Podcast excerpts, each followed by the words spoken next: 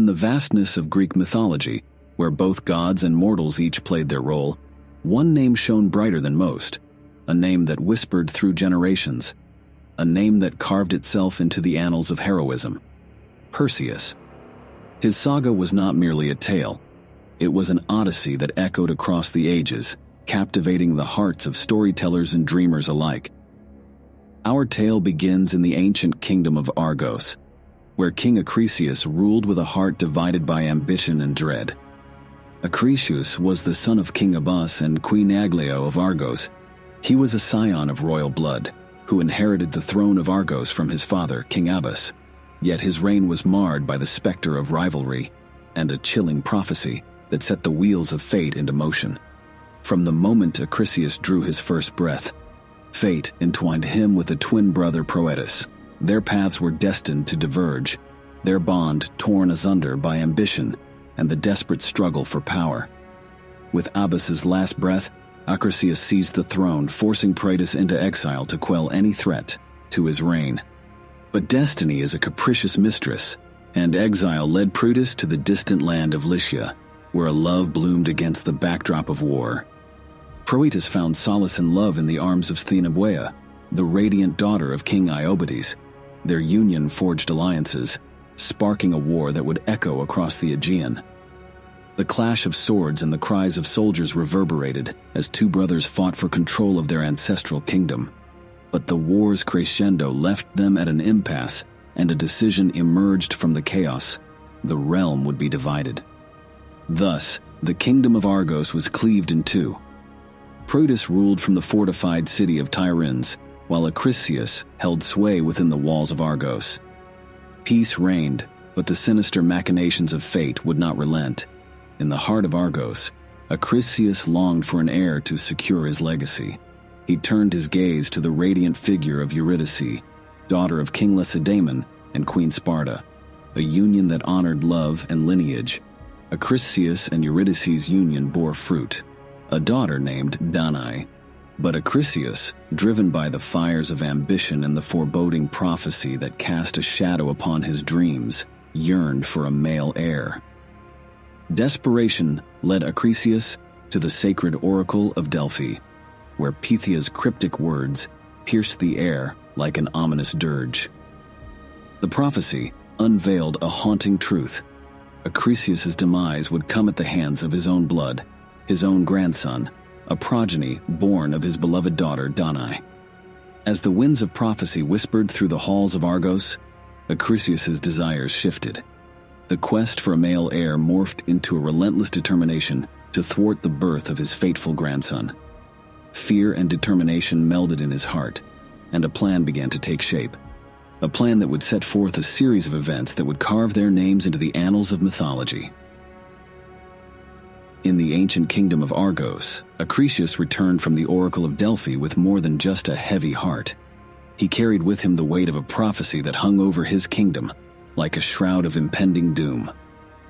The oracle's words echoed through his mind, an ominous reminder that fate could be both a ruthless tyrant and an inescapable destiny.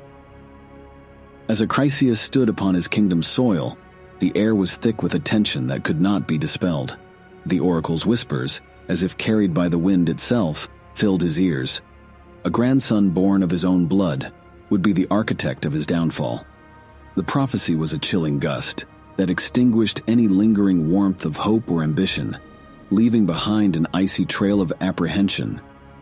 Caught in the crossfire of his own conflicting emotions, Acrisius was a man at war with himself. The specter of a future paved with his own blood haunted him relentlessly, a stark reminder of the fragility of power and the unyielding grasp of fate. Yet, buried beneath layers of fear, a defiant ember burned within him. He refused to be a pawn in the hands of destiny, to let his lineage be marred by the prophecies that hung over him like a dark cloud.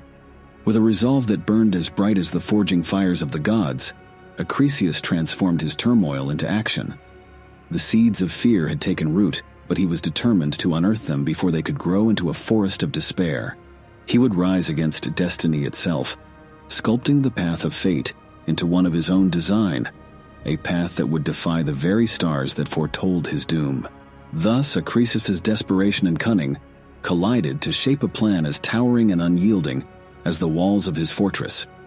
In a symphony of bronze and stone, he erected a prison that would confine his own flesh and blood, his daughter Danae, the living embodiment of the ominous prophecy. Within those stone walls, she became both captive and pawn, a pawn in his ruthless game against the hands that guided the threads of fate. The fortress's walls gleamed with a cold, metallic sheen, a reflection of Acrisius' iron-willed determination. His eyes blazed with an unshakable purpose to outwit the gods themselves, to master his own destiny in the face of their cosmic power. The fortress was a bastion of defiance, a testament to the lengths a man would go to wrest control from the hands of the divine. In the heart of Argos, a father's desperate act and a daughter's captivity ignited a chain of events that would reverberate through history. The towering fortress reached for the heavens, standing tall against the backdrop of the kingdom's skyline. It became a symbol of mortal tenacity against the whims of an unforgiving fate, and within its shadowed embrace, Danae's life became tied to the prophecy, intertwining her destiny with those of gods and heroes. But fate, as it often does, weaves its own tapestries, disregarding the designs of mortals. And so, as the prophecy's specter loomed large, it was Zeus, the king of gods, who decided to challenge the very tower Acrisius had built. The heavens themselves would bend to his will as he cast aside his divine form, shrouding himself in a cascade of golden rain, a radiant descent that would forever alter the course of Danae's life. Intricately manipulating the fabric of the cosmos, Zeus chose a guise that would capture not just Danae's gaze, but her heart a cascade of golden light that tumbled from the celestial heavens to caress the mortal realm. The brilliance of his divine transformation seeped through the tower's roof, bathing Danae in a glow that transcended mortal comprehension. She lay there, bathed in a torrent of ethereal luminescence, an unwitting recipient of the god's enchanting presence. In that moment, the boundaries between the realms dissolved, time itself bowing to the whims of divine desire. Danae's senses danced to the rhythm of the cosmos as Zeus bestowed upon her a gift, both breathtaking and life altering, the seed of life, the essence of his very godhood. It was a union beyond the carnal, a merging of the mortal and the divine, a symphony of power and love that played out beneath the luminous canopy. As the golden radiance retreated, Danae found herself forever changed, cradling a secret too profound to comprehend the seed of Zeus himself, a divine ember that had ignited the spark of life within her mortal womb. Zeus had intervened, and the dance between God and mortal had set into motion a destiny that would change the very fabric of mythology itself. For this meeting of Danae and Zeus ensured that Danae fell pregnant, and with time Danae gave birth to a son, the one and only Perseus. But fate, relentless and unforgiving, refused to be bent even by Acrisius's desperate defiance. When Danae gave birth to a grandson, Acrisius found himself caught in the snare of an implacable truth. The walls of his fortress may have been impenetrable, but the realm of the gods operated beyond the confines of mortal design. Whispers of skepticism floated through the air, speculations that it was not the gods, but perhaps his own brother Proetus who had sown the seeds of Danae's pregnancy. Acrisius stood on the precipice of destiny, a man gripped by a chilling dilemma that echoed through the corridors of his mind. To slay his own flesh and blood, his grandson, was to risk invoking the wrath of the very gods he sought to outwit. But to let Perseus grow, to nurture him into a man, was to tempt the prophecy that a future lay where his own blood would stain his hands. In the echoing chambers of his palace, Acrisius wrestled with the scales of destiny, his heart heavy with a decision that carried the weight of both the present and the yet to be. It was a battle between his fear of the god's retribution and his desperation to control his own fate. And in that struggle, a grim realization crystallized. He had but one path left to tread. With a heart burdened by the inevitability of his choice, Acrisius embarked on an act that would send ripples across the seas of time. He crafted a chest, its wood sturdy and its frame large enough to cradle both his daughter and his grandson. Into this vessel of fate, he placed Danae and Perseus, binding their destinies to the mercy of the open sea. And with the silent benediction of despair, he cast the chest adrift, relinquishing them to the vast embrace of the waves. The sea, ever the mistress of uncertainty, held the chest in its grasp. Acrisius watched the horizon with a heart that battled grief and resolve in equal measure. He knew not whether the waves would embrace the chest with a gentle cradle or deliver a fate far more ominous. As the chest dwindled into a speck on the horizon, he clung to the fragile hope that the gods, perhaps, would be merciful. Acrisius's reasoning was as desperate as it was shrewd, the logic of a man ensnared in the intricate dance between divinity and human will. He cast his hopes to the fickle winds, wagering the lives of his own blood against the whims of gods. Yet destiny's currents were far from finished with Danae and Perseus.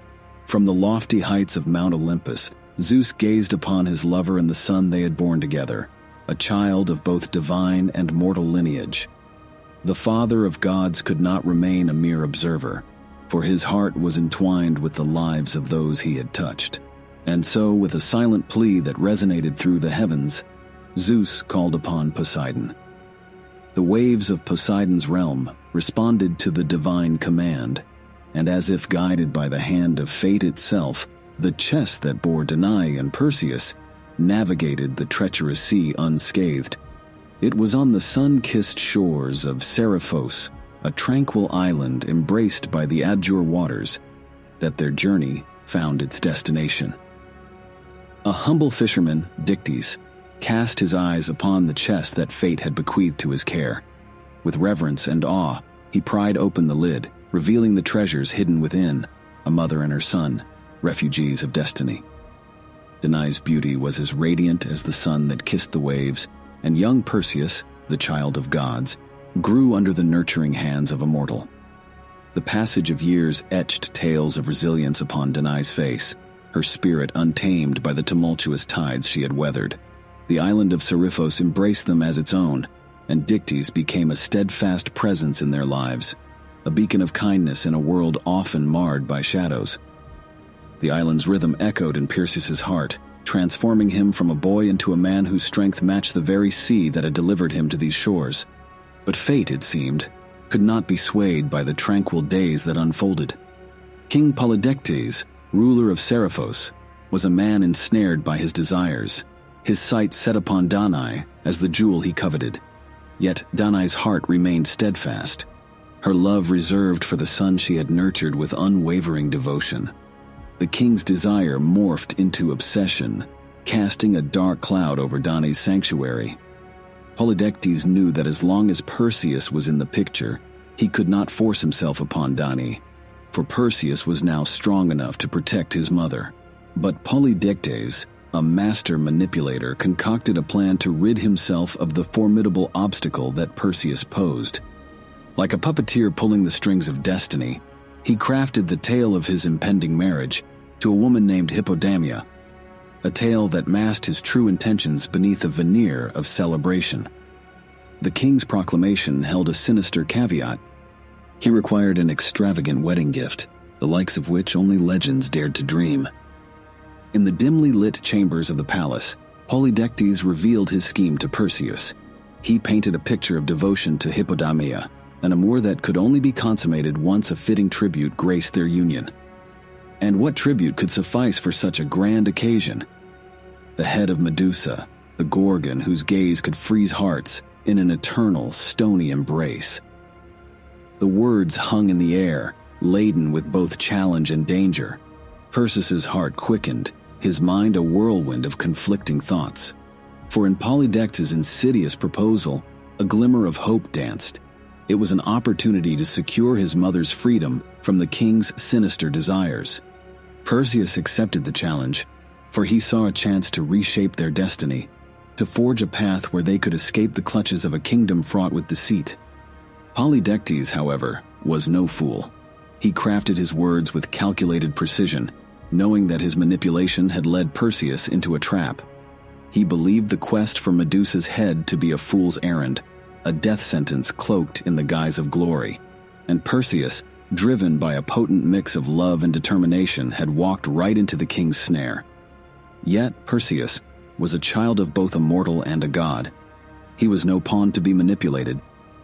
The call of adventure echoed in his veins, mingling with the blood of Olympus. With each heartbeat, his resolve grew stronger, a blazing determination to confront the impossible and redefine the narrative that fate had woven. Perseus, driven by a force more potent than fear, accepted this seemingly insurmountable quest. The burden of success rested upon his shoulders, as did the doubts of the skeptical king who had orchestrated this perilous path. For Medusa's lair was shrouded in mystery, a puzzle that seemed to defy even the gods' knowing. Yet from the heights of Mount Olympus, the deities of old cast their watchful gaze upon the unfolding drama. Athena, the wise and fierce goddess, and Hermes, the swift messenger, descended from their divine abode to bestow their blessings upon Perseus. They saw in him the spark of resilience and valor that could reshape destiny. Guiding Perseus to the garden of the Hesperides, Athena gifted him a shield that was no ordinary piece of armor. Its surface gleamed like a polished mirror, and in its reflection lay a potent magic, a safeguard against the lethal gaze of Medusa. Beside the shield, Athena bestowed upon him a satchel of wondrous design, a vessel in which the severed head of the Gorgon could be contained without peril. Though Athena had already punished Medusa by transforming her into a Gorgon, she still sought to punish Medusa further by aiding in Medusa's demise. Hermes, the fleet footed messenger of the gods, was not to be outdone. He placed upon Perseus's feet a pair of winged sandals, allowing him to soar through the skies with the grace of a bird, escaping danger and reaching the unreachable. And in his hand, Hermes placed an adamantine sword, a blade of celestial craftsmanship, capable of slicing through the most formidable of foes. Yet the greatest gift of all was one that bridged the realms of life and death Perseus was bestowed with Hades' own helmet of darkness, an artifact of immense power that had played a pivotal role in the defeat of the Titans. With its dark magic, Perseus could become as intangible as a shadow, turning invisible, and slipping past the vigilant eyes of his adversaries. Armed with the blessings of the divine and the artifacts of legends, Perseus stood on the precipice of destiny. The, the journey ahead would be fraught with challenges, but the very gods themselves had cast their lot with him, a mortal who dared to challenge the impossible. In the clash between the mortal and the monstrous, the stage was set for a tale that would resonate through the ages, a tale of heroism, sacrifice, and the indomitable spirit that defied even the harshest of odds. As Perseus stood before these divine patrons, his fate entwined with theirs, he wondered why the gods withheld the knowledge of Medusa's whereabouts. However, the gods, in their wisdom, understood that the journey was as important as the destination. They recognized that mere knowledge of the Gorgon's lair would not suffice to mold Perseus into a true hero. The quest required wit, determination, resourcefulness, adaptability, and the ability to navigate treacherous waters. By withholding the specific location, the gods aimed to light the fire within Perseus and forge his character through trials that would shape him into a legend. Perseus, a mortal marked by the gods for an extraordinary mission, set his course towards the realm of the Graeae. The Graeae were sisters of Medusa and the Gorgons, and the daughters of the ancient sea deities Phorcys and Ceto. They were as intertwined with the fates as the very threads of life themselves. They were no ordinary beings, for they shared a single eye and a single tooth among them. However, the wisdom Perseus sought was not to be granted freely. The Graeae, like the riddles of the cosmos, guarded their secrets with tenacity. The hero's path was no leisurely stroll. It demanded audacity and resolve.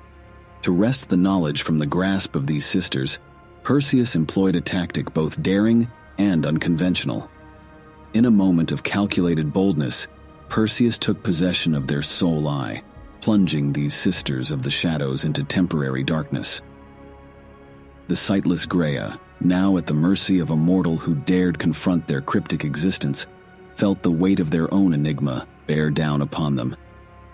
Perseus, relentless in his pursuit of truth, wielded the eye as a bargaining chip, a beacon of hope in a realm ruled by secrecy. And in that pivotal moment, the sisters' resolve wavered, their hold on their guarded knowledge slipped through their ephemeral fingers.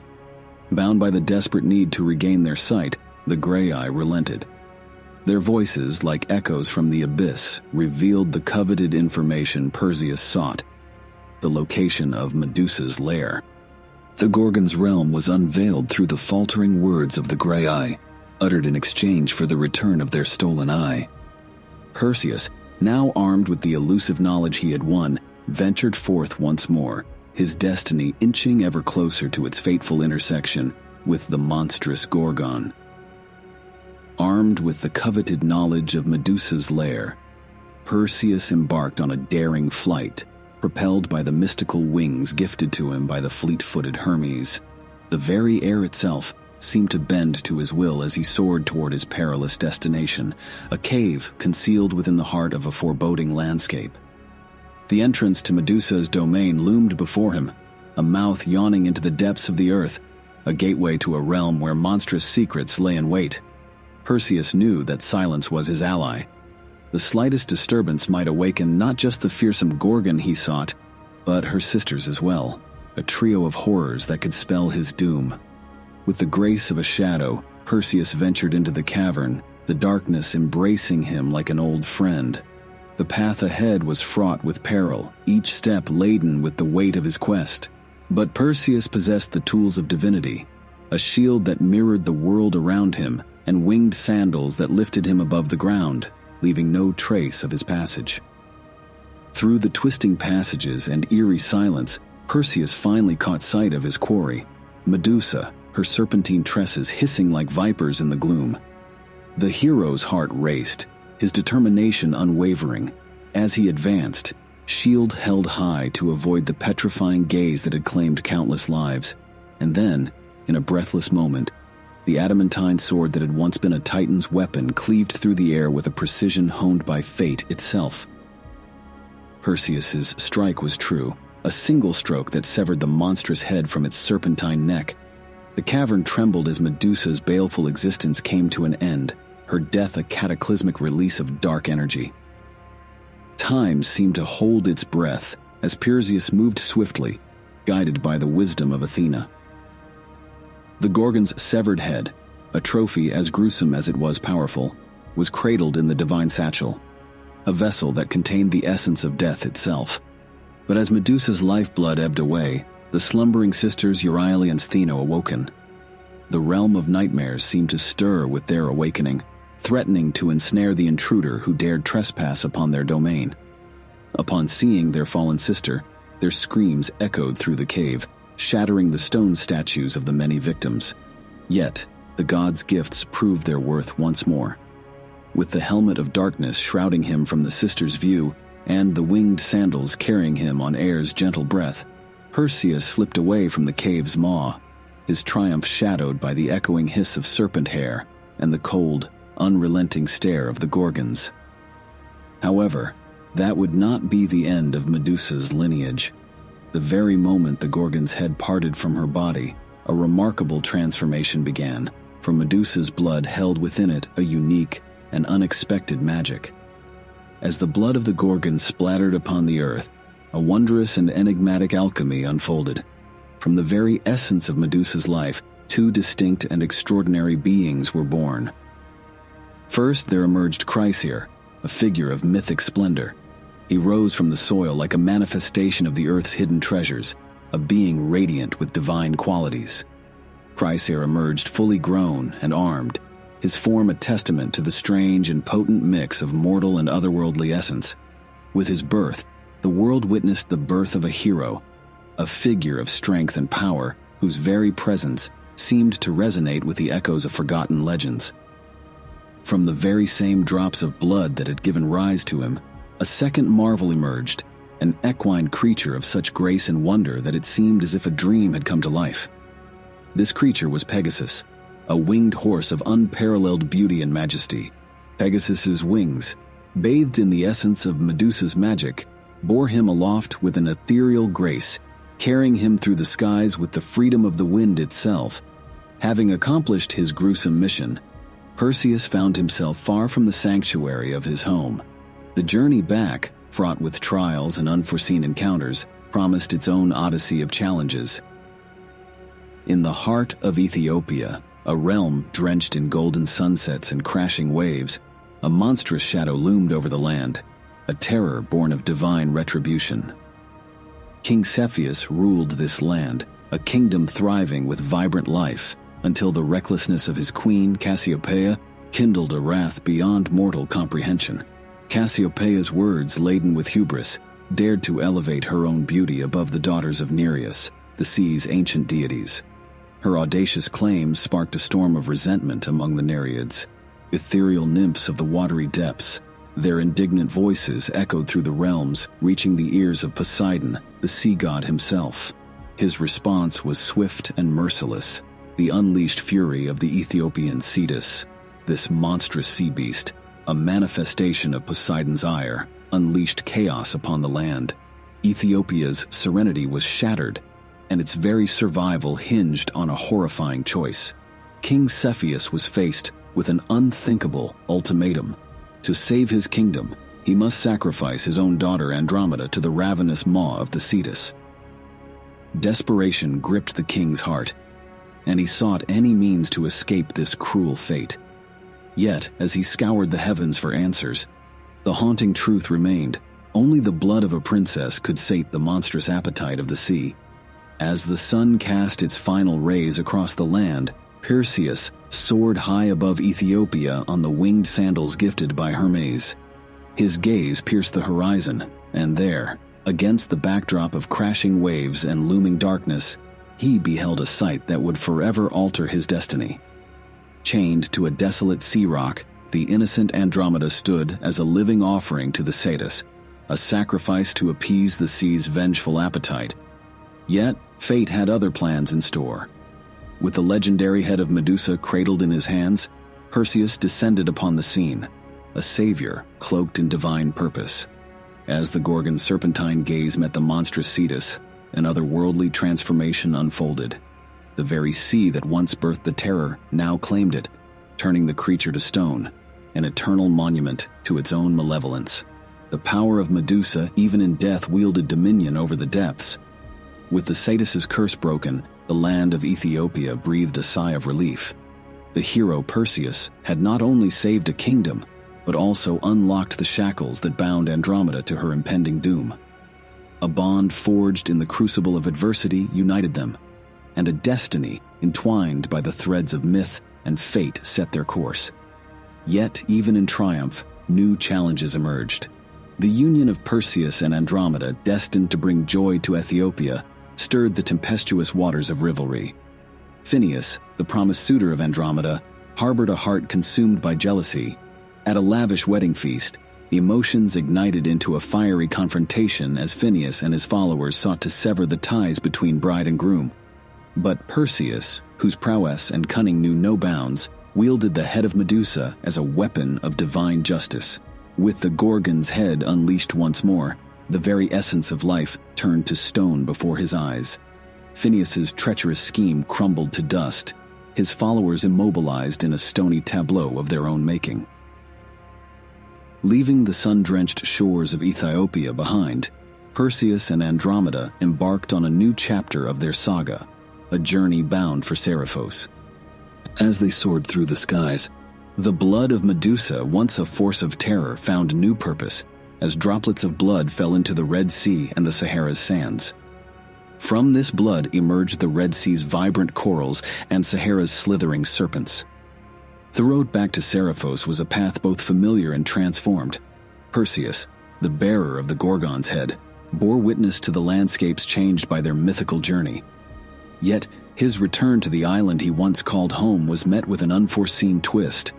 The shadows of betrayal cast by Polydectes the opportunistic ruler. In Perseus's absence, Polydectes had seized the opportunity to lay claim to Danae's hand in marriage, exploiting the hero's noble absence. This audacious move was a spark igniting a blaze of wrath within Perseus.